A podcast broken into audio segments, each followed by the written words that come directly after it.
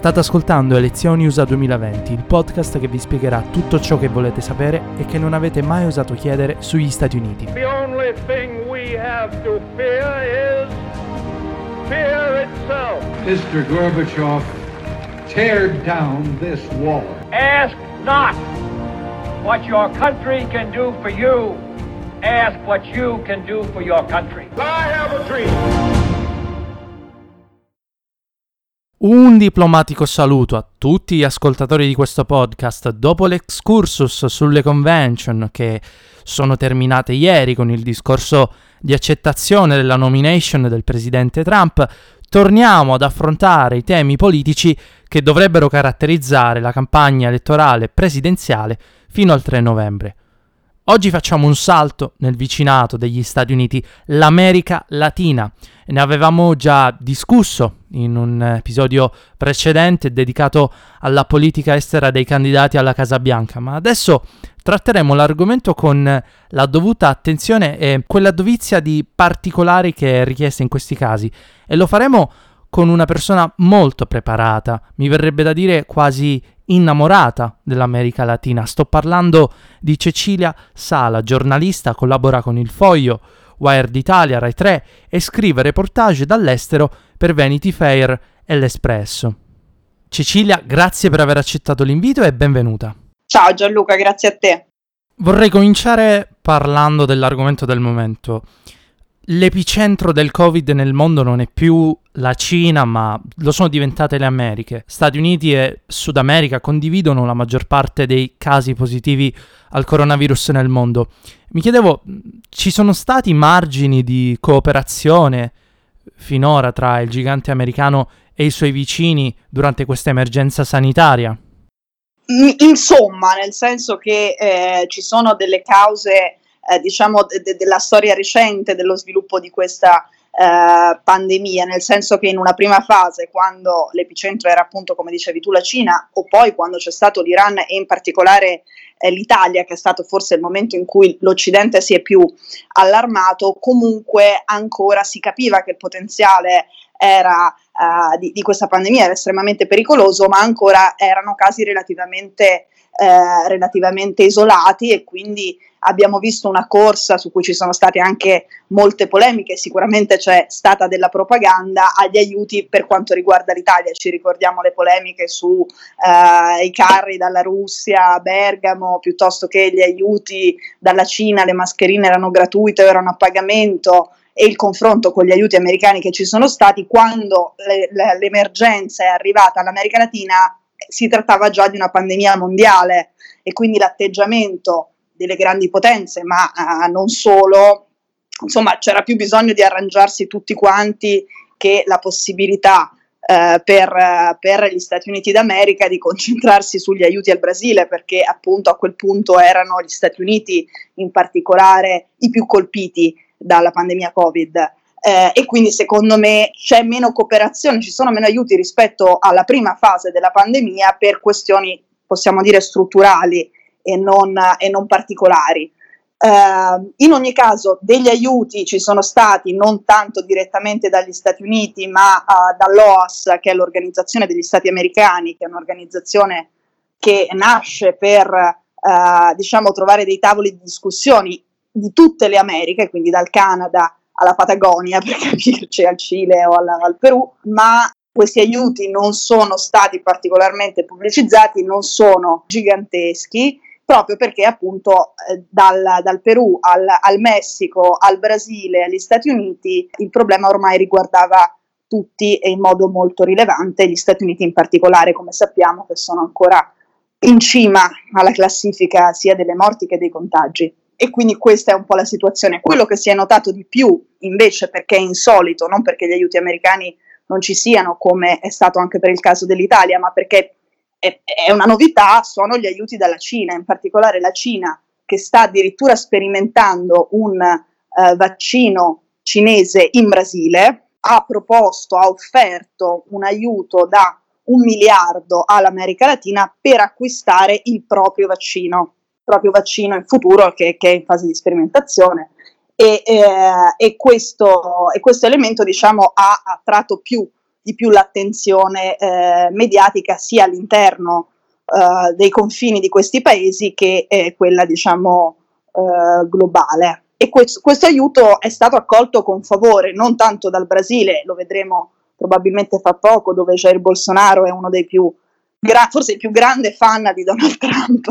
tra eh, i personaggi che occupano posizioni importanti nelle istituzioni di tutti i paesi del mondo, ma eh, soprattutto da Obrador, soprattutto in, in, Messico. Il Messico diciamo che ha reagito molto molto positivamente a questa offerta cinese. La leadership del presidente americano Donald Trump durante la pandemia è stata presa come esempio dal presidente brasiliano Jair Bolsonaro. I due sono stati accusati fin dall'inizio di aver minimizzato e di non aver agito prontamente per evitare la diffusione del virus. La stampa internazionale da diverso tempo paragona Trump e Bolsonaro per il loro stile esuberante, politicamente scorretto con cui sono riusciti a guadagnarsi larghi consensi che li hanno aiutati a vincere alle elezioni. Ma quali sono veramente, se ci sono, i punti di contatto tra questi due leader della destra mondiale? Guarda Gianluca, io ho apprezzato molto la, la, la, la, tua introduzione in questa domanda perché effettivamente a volte tra populisti anche molto diversi, il populismo è una categoria difficilmente difficile da, da definire e afferrare, no? cioè a sinistra e a destra, e ehm, ci sono dei paragoni impropri, ma quello tra Donald Trump e Jair Bolsonaro secondo me non rientra tra questi, nel senso che non solo, come dicevi, nell'atteggiamento, nel modo di fare, di parlare, di twittare, eh, soprattutto eh, diciamo che per Jair Bolsonaro il modello statunitense in generale, eh, che, ehm, che, storicamente caratterizza quella, quell'area eh, e, ehm, e, in particolare Donald Trump sono veramente un modello anche nel merito delle politiche e delle riforme. E questo vale dall'economia, eh, Jair Bolsonaro dopo che come sappiamo il partito dei lavoratori fino all'impeachment di Gilma Rousseff, che è stata l'erede di, di Lula, Uh, forse il più noto e più famoso tra i presidenti brasiliani, dopo un'eredità di tanti anni di socialismo uh, democratico, ma di socialismo al governo, Bolsonaro sta cercando e stava cercando, si è insediato il primo gennaio uh, 2019, eh, ehm, di eh, proprio rivisitare completamente il modello dell'economia brasiliana in senso più liberista e molto meno socialista, assistenziale. Ovviamente gli è esplosa tra le mani questa cosa del, del, della pandemia che non aiuta in un momento in cui, anche se non per sua volontà, perché il presidente eh, Bolsonaro si è sempre opposto a un lockdown a livello nazionale, ma come gli Stati Uniti il Brasile è uno Stato federale, quindi i governatori dei singoli Stati hanno potuto fare il lockdown per quella che è la Costituzione brasiliana. E quindi vi immaginate dal punto di vista di un presidente che voleva eh, destrutturare e riconfigurare completamente il modello economico eh, e, economica e, e, sociale brasiliano quanto sia stato difficile portarlo avanti in un momento in cui tu hai le persone chiuse in casa che non possono andare a lavorare. Eh, questo, diciamo, abbiamo visto, quindi dal punto di vista economico imita il modello eh, statunitense, vuole allontanarsi da quella che è l'eredità Uh, brasiliana dal, dal, modello socio-economico che è ereditato dai governi precedenti. C'è stata una prima fase in cui Boris Johnson, Donald Trump, Jair Bolsonaro dicevano la, uh, la cura non può essere peggiore del male, intendendo dire se noi chiudiamo tutto, la, la povertà, la crisi economica, la fame eh, è peggio del, del, del, virus e quindi dobbiamo stare molto attenti e eh, non volevano i lockdown o non li volevano così duri come quello che c'è stato ad esempio in Italia. Poi un pochino Boris Johnson, Donald Trump sicuramente molto più di Bolsonaro, sono tornati indietro su, da queste posizioni, mentre Donald Trump è rimasto quello che più di chiunque altro, più di qualsiasi altro capo di Stato al mondo, nega, minimizza i rischi della, della pandemia.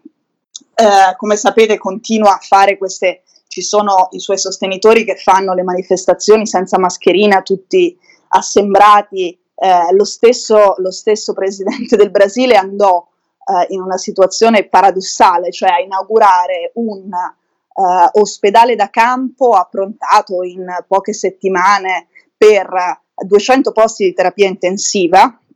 e ci va con l'assembramento senza la mascherina, baciando i bambini che andavano lì a vedere il presidente, prendendoli in braccio e, e questo è quello che continua a fare eh, anche adesso, anche dopo che lui stesso è, è, è stato contagiato appunto dal, dal Covid. La cosa che mi sento di dire è che c'è una ragione elettorale dietro questi comportamenti, quello più estremo di Bolsonaro e quello eh, alla fine più moderato di Donald Trump, che è eh, conoscere appunto lo zoccolo duro del proprio elettorato. Quando la pandemia inizia a colpire sia il Brasile che gli Stati Uniti, colpisce soprattutto le grandi città, Rio de Janeiro, San Paolo in Brasile, New York, soprattutto negli Stati Uniti, che non sono i, eh, i te- cioè le grandi metropoli, quelle che più eh, sono aperte al mondo, all'estero, al mondo esterno, commerciano, viaggiano, eh, eh, eccetera, e, eh, e, che non sono decisamente le patrie dell'elettorato eh, di questi due presidenti, che invece fanno molto affidamento sul voto, ad esempio nell'entroterra, nelle campagne dove la pandemia è arrivata molto dopo o è arrivata molto meno come intensità, ad esempio questo è il caso del Brasile, e dove c'erano, come abbiamo visto, le manifestazioni di quelli che eh, non capivano perché dovevano fare un lockdown, perché magari nel loro villaggio o nel paesino in cui vivono non c'era neanche un caso e stavano vivendo però delle conseguenze economiche dovute alla chiusura totale eh, molto, molto forti, quindi c'è sicuramente anche questo elemento. Un'altra cosa in comune è che tutti e due, sia Trump che Bolsonaro, cercavano una via di uscita breve e quasi indolore, facile e quasi indolore, in particolare uh, l'idrossiclorichina, no? c'è stato quel momento lì in cui diceva no, teniamo tutto aperto, abbiamo trovato questa cosa, sia Trump che Bolsonaro, che più o meno limita i danni, uh, non ci possiamo permettere di rischiare una crisi economica. Probabilmente la crisi economica è ciò che l'elettorato sia di Trump che di Bolsonaro Uh, è meno disponibile a, a, a, ad accettare quello che potrebbe avere delle conseguenze più gravi, secondo loro, per chi li vota e, e, e, che non è diciamo, in alcun modo accettabile, che gli porterebbe a, a un crollo dei, dei, dei consensi.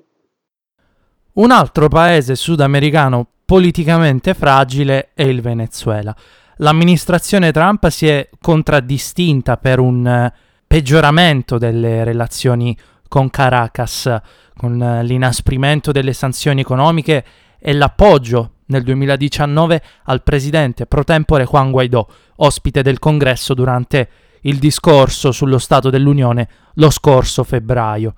Viceversa il Partito Democratico si è detto per esempio a favore dell'estensione del TPS, un aiuto umanitario che permette ai venezuelani nati negli Stati Uniti o con familiari americani di approfittare di alcuni benefit economici e politici. In cosa differiscono democratici e repubblicani sul Venezuela? Credi che Joe Biden sia favorevole a un regime change in Venezuela?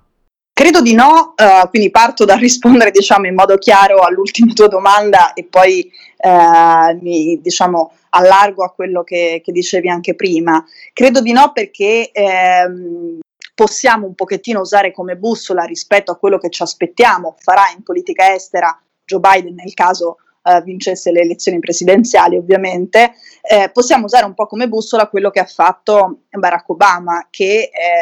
ha tentato su vari fronti, dall'accordo sul nucleare con l'Iran alla questione cubana, di eh, distendere dei rapporti che storicamente tra gli Stati Uniti e questi paesi sono molto tesi. Quindi se è corretto, eh, considerando ovviamente che Joe Biden era il vicepresidente di, di Barack Obama e che oggi Barack Obama e sua moglie sono i primi supporter della, della, della, sua, candida- della sua, candidatura, eh, immagino no, che ci sarà un atteggiamento, nel caso vincesse, diverso su questi, eh, su questi temi. Quindi, tornando diciamo, alla situazione del Venezuela, la situazione del Venezuela è di un paese eh, spaccato in due tra ehm, chi eh, dal chavismo, quindi non solo il governo Maduro, ma dagli anni 90, da quando c'è Chavez al governo, eh, ha ehm, vissuto la violenza, la, la, le persecuzioni, gli espropri, i sequestri da parte del, uh, del, regime bolivariano socialista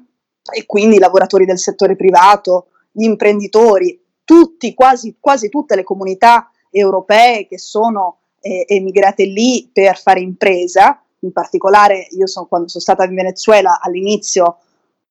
o meglio all'inizio, nel momento in cui è riesplosa uh, in modo veemente questa crisi politica, quindi all'inizio del 2019, in piazza con Guaidó c'erano tutti gli spagnoli, i portoghesi e gli italiani che eh, sono andati negli anni d'oro del Venezuela a costruirsi una fortuna lì. Poi invece c'è la parte di chi eh, vive, in Venezuela c'è un grande problema di povertà e c'era eh, anche prima della Quinta Repubblica quella di Chavez, è un grande problema di spaccio, di traffico di droga, di presenza delle gang.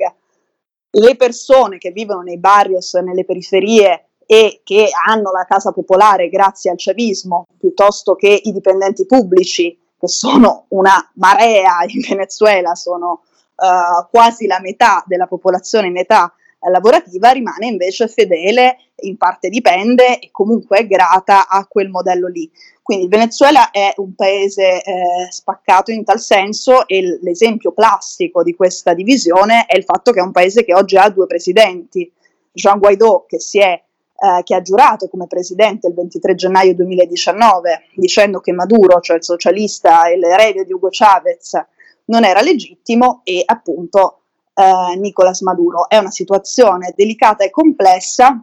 in cui Trump ehm, e John Bolton, quando era ancora suo consigliere, si sono inseriti veramente diciamo con i piedi di, di piombo, ecco, non, non, con passo felpato e, e, e forse non con, con, l'atteggiamento che una situazione così delicata richiede, hanno riconosciuto immediatamente Jean Guaidó, cosa che ha fatto anche la stragrande maggioranza eh, dei paesi europei, non il nostro, come sappiamo, nel momento in cui c'era il governo eh, 5 Stelle Lega. Eh, e eh, diciamo che adesso, ad esempio, c'è stata una petizione per chiedere almeno nella fase eh, della pandemia di allentare le eh, misure sull'embargo, sulle sanzioni economiche per il Venezuela, la stessa cosa è avvenuta anche per Cuba per rendere un po' più semplice diciamo, l'acquisto di tecnologie e di farmaci che ovviamente questi paesi, di cui questi paesi non, non, dispongono e non sono in grado di produrre da soli dentro i loro confini. Questa è un, un po' la situazione. Trump, secondo me, ha investito molto sulla sulla questione venezuelana. Io mi ricordo che quando sono partita per, per, andare lì per fare un reportage da lì, addirittura era la prima pagina, la, il titolo di, di, prima pagina di tutti i giornali, pensando che fosse un'operazione semplice. Cioè Trump credo che abbia pensato rispetto a delle situazioni in cui eh, vai a incasinarti un po' la vita, e per esempio quelle medio orientali, che il Venezuela fosse in qualche modo facile, fosse una, una, una,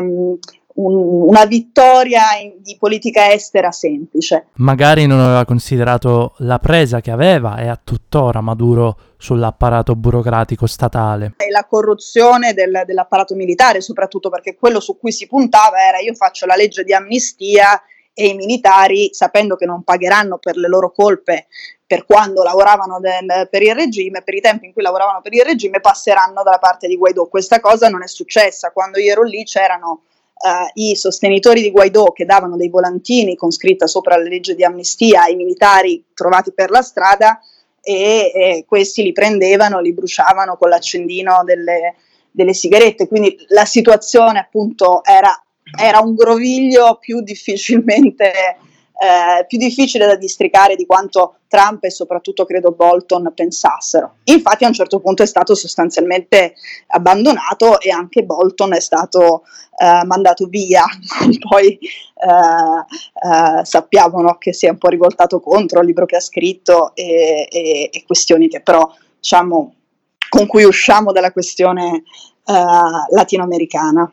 Cosa ne pensa la comunità venezuelana negli Stati Uniti della crisi che sta attraversando la Repubblica Bolivariana? Sono d'accordo con l'ipotesi di destituire Maduro? Beh, sicuramente diciamo che eh, noi abbiamo parlato di un paese spaccato in due internamente al Venezuela, poi sappiamo che il Venezuela per le condizioni devastanti in cui è quel, quel paese, la, l'inflazione più alta del mondo eh, e la crisi economica, Uh, c'è una diaspora in- importante sono almeno 4 milioni di persone che in questi anni hanno lasciato il Venezuela su una popolazione totale di 30 milioni, quindi insomma una percentuale notevole. Sicuramente eh, non è, come stavamo dicendo prima, in un paese spaccato in due, non è quella componente fatta di chi vive dell'assistenzialismo eh, del, del, del regime chavista o di chi è dipendente pubblico, non sono lì le persone che sono scappate, sono soprattutto i perseguitati, quindi i lavoratori del settore privato, eh, gli imprenditori e questo fa sì che le comunità eh, di venezuelani all'estero, esuli in particolare in Florida, ma anche eh, in Spagna in generale in Europa, facciano parte di quella um, componente della popolazione venezuelana che ha um, vissuto la violenza del, del regime chavista e che è in maggioranza d'accordo con uh, l'ipotesi di destituire Maduro per rispondere alla tua domanda. Quindi io penso che la stragrande maggioranza dei venezuelani che eh, vivono negli Stati Uniti siano d'accordo con la scelta di destituire Maduro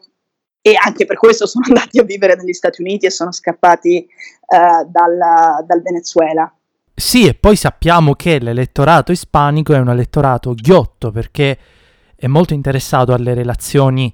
tra Stati Uniti e Venezuela e più in generale alla politica estera americana in America Latina. I due partiti, il Partito Democratico e il Partito Repubblicano, ci pensano seriamente all'elettorato ispanico perché è un elettorato molto indeciso e quindi crea competizione tra i due partiti. Assolutamente sì. Cambiamo argomento, adesso passiamo a un altro paese latinoamericano isolato dagli Stati Uniti una presidenza Biden tornerebbe all'era Obama su Cuba. L'idea alla base della politica obamiana è che lo sviluppo economico possa indebolire maggiormente il regime cubano rispetto alle sanzioni, costringendolo a ulteriori liberalizzazioni. Credi che il rollback voluto da Donald Trump nel suo primo giorno da presidente è stato uno dei primissimi provvedimenti della sua amministrazione, quello di annullare i progressi fatti dalla presidenza Obama, sia irreversibile o ci sono margini per tornare alla distensione inaugurata da Obama e Raul Castro? Allora, io penso che poi magari approfondiamo appunto l'atteggiamento per non dare nulla per scontato che sia Obama che Trump hanno avuto uh, nei confronti di Cuba e eh, con, con, anche qualche esempio. Io penso che tornare per Biden, nel caso fosse eletto, all'era Obama rispetto a Cuba, eh, ma anche rispetto al Venezuela, diciamo, ma anche rispetto all'accordo con l'Iran, per citarlo di nuovo, cioè a quel eh, sia, sia difficile. Sicuramente non si comporterebbe come Trump, tornare a, um, a Obama che ha portato insomma, una vera e propria rivoluzione in, in questo senso. Stato, erano 90 anni che un presidente degli Stati Uniti non metteva piede a Cuba quando lui lo ha fatto, quindi diciamo, stiamo parlando di qualcosa di molto grosso. Secondo me le condizioni perché Biden possa fare qualcosa di grosso come lo ha fatto Obama eh, non ci sono. Immagino anche che gli Stati Uniti d'America eh, avranno molto, molta politica interna, ecco, dalla pandemia alla crisi economica di cui parlare prossimamente e quindi anche Biden meno libertà di azione, meno attenzione sugli esteri di quanta non, avuta, non ne avuta eh, Obama. Detto questo, sicuramente rimangono delle differenze grosse con Trump. Trump ehm, ha portato all'estremo un conflitto che sembrava ormai, a parte la grossa spinta che ha dato Obama destinato uh, a distendersi eh, sempre di più. Eh, ecco, quindi eh, sicuramente, sicuramente le cose cambierebbero con Biden. Cosa aveva fatto Obama? Obama aveva disteso i rapporti con Cuba, era andato in visita a Cuba eh, con una visita storica eh, e, eh, e soprattutto si era eh, adoperato perché i rapporti commerciali, i rapporti finanziari, i rapporti anche e soprattutto di turismo, perché Cuba vive molto di turismo, eh, si, si, distendessero. È stato eh, un, un, evento molto scenografico quella, quella visita, un evento storico. Obama però non è riuscito a portare fino in fondo questo percorso perché la, nel congresso la maggioranza ce l'aveva il Partito Repubblicano che non era assolutamente d'accordo, come non è oggi d'accordo Trump con, con, con l'ipotesi di distendere ulteriormente i rapporti con Cuba. Eh, cosa fa invece Trump? Tra l'altro con un uso diciamo della, della, simbologia molto forte perché Trump fa i suoi annunci della, del ripristino delle sanzioni inasprendole rispetto a quelle che c'erano prima di Obama verso Cuba lo fa eh, il giorno, lo stesso giorno della Baia dei Porci, cioè del, del, dell'evento con cui nel 1961 gli Stati Uniti avevano tentato di invadere Cuba. Eh, questa cosa ovviamente ha una puntata simbolica notevole e Trump dice eh, adesso eh, basta con, con, le distensioni, eh, non solo torna il bloccheo cosiddetto dai cubani o le sanzioni economiche e finanziarie, ma eh, decide di mettere e di applicare una legge che quasi mai che esiste dal 96 negli Stati Uniti, ma che eh, quasi mai si applica, era stata sostanzialmente sospesa da tutti i presidenti fino a Trump, cioè che prevede di denunciare, di, di, di incentivare dei delatori, delle persone che eh, venendo a conoscenza di un istituto finanziario internazionale, per esempio, che sui canali del quale sono passati degli scambi eh, finanziari, economici, commerciali tra Cuba e un altro paese, lo segnali e che questo istituto finanziario possa essere eh, processato in un tribunale degli Stati Uniti per questo genere di attività. Quindi fa molta pressione Trump su Cuba, non è solo la formalità di dire che eh, ci sono delle regole e vanno rispettate, ma eh, agisce con un'attività quasi di lobbying, ad esempio sugli istituti finanziari internazionali, in, in, in tal senso. Donald Trump vinse le elezioni del 2016 criticando i latinoamericani e il Messico. Tuttavia, come abbiamo detto prima, il tycoon ha sviluppato relazioni relativamente buone con i governi più importanti della regione, tra cui il Brasile di Bolsonaro, la Colombia di Ivan Duque e gli altri paesi del gruppo di Lima che si sono autosospesi dall'Unione delle Nazioni Sudamericane nel 2018 dopo la crisi in Venezuela. I cittadini latinoamericani però non vedono così positivamente Trump, la percentuale che esprime una visione favorevole degli Stati Uniti intanto è scesa dal 60% del 2015 a circa il 45% del 2017, secondo il Pew Research Center. Gli attacchi contro i messicani e la minaccia di costruire il muro fanno ormai parte del passato. Il presidente messicano Andrés Manuel López Obrador, nel suo unico viaggio all'estero in 21 mesi di presidenza, si è recato a Washington elogiando la gentilezza e il rispetto di Trump, con cui ha firmato il nuovo accordo commerciale insieme agli Stati Uniti e al Canada, lo USMCA. Ma qual è il futuro delle relazioni tra Stati Uniti e Messico? Pensi che il caos al confine sia un problema esclusivamente messicano o gli Stati Uniti dovrebbero magari intervenire più attivamente nella guerra messicana della droga?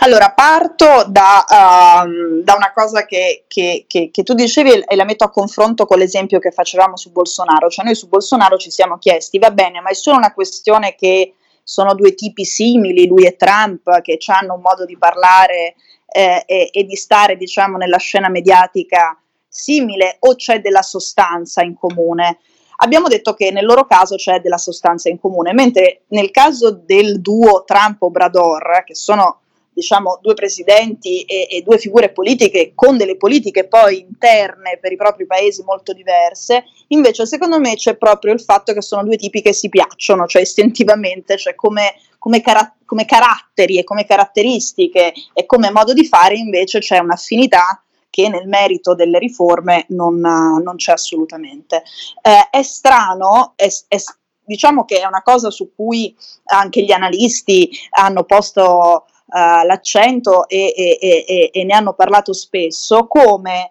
eh, tra questi due presidenti, quello del Messico e quelli del, degli Stati Uniti, considerando che, che, Trump, come citavi, al Messico, mh, per parlare in modo spiccio, gliene ha dette di tutti i colori nella precedente campagna elettorale, è strano come siano andate lisce le cose tra i due poi una volta eletti. E anche il fatto che non si capisce bene cosa ci guadagni il Messico, cioè mentre Trump ci ha guadagnato una riforma messicana che dice ai migranti state dentro i nostri confini, ci pensiamo noi a vedere che si chiama proprio Remain in, in, in Mexico, eh, ci pensiamo noi a, a, andare a vedere se avete le, le, le, caratteristiche, avete le possibilità, avete i presupposti per chiedere eh, di trasferirvi negli Stati, di passare il confine di andare negli Stati Uniti d'America. Eh,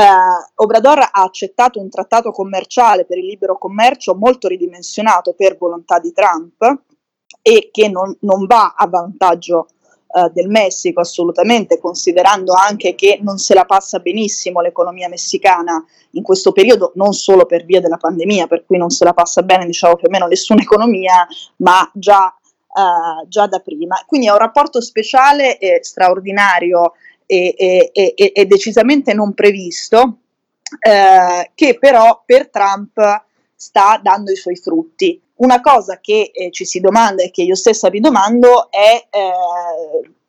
perché Obrador, che poi è eh, un populista molto più di sinistra di Trump, quindi sono due populisti che per questo hanno delle affinità, ma eh, Obrador è molto più a sinistra perché non, invece di andare ad esempio come, è successo il, il, 10 luglio, che nonostante i distanziamenti sociali, molti, molti altri eh, eh, i meeting e incontri tra presidenti sono saltati per via del, dei problemi ad attraversare i confini, a spostarsi, dei rischi, considerando che stiamo parlando di vertici istituzionali eh, che devono stare attenti diciamo, a non contagiarsi e diventare contagiosi perché diventa un problema poi fare il loro eh, importante lavoro quotidiano, loro invece si sono incontrati eh, il, il 10 luglio facendosi moltissimi complimenti a vicenda in questo incontro bilaterale per festeggiare appunto questo accordo uh, di, di, libero commercio. Eh, ci si domanda perché Obrador non lavori di più invece in funzione di un riavvicinamento o comunque di un maggiore avvicinamento che sarebbe naturale per il tipo di politiche che propone per il Messico con Biden, eh, considerando che tra l'altro Biden lo andrò a trovare con Obama da vicepresidente quando lui era ancora un, un, un semplice candidato e non aveva ancora eh, vinto le elezioni. Quindi vedremo se Obrador è per dei motivi che esisteranno, ma che per chi guarda da fuori rimangono abbastanza misteriosi, è rimasto, non so, stregato da questa figura di Donald Trump, oppure se assisterà il tiro non sapendo, anche solo fac- facendo 50 e 50, ecco chi può vincere queste presidenziali americane, ma per tutelare i rapporti tra i due paesi nel caso in futuro ci sia un altro uh, pre- presidente di colore opposto. Bene, anche per oggi è tutto. Ringrazio Cecilia Sala per essere stata con noi e per averci spiegato un po' cosa potrebbe cambiare nelle relazioni tra gli Stati Uniti e l'America Latina a seguito delle elezioni di novembre. Ciao Cecilia. Grazie mille, grazie Gianluca. Noi ci rivediamo venerdì prossimo con un nuovo episodio. A presto.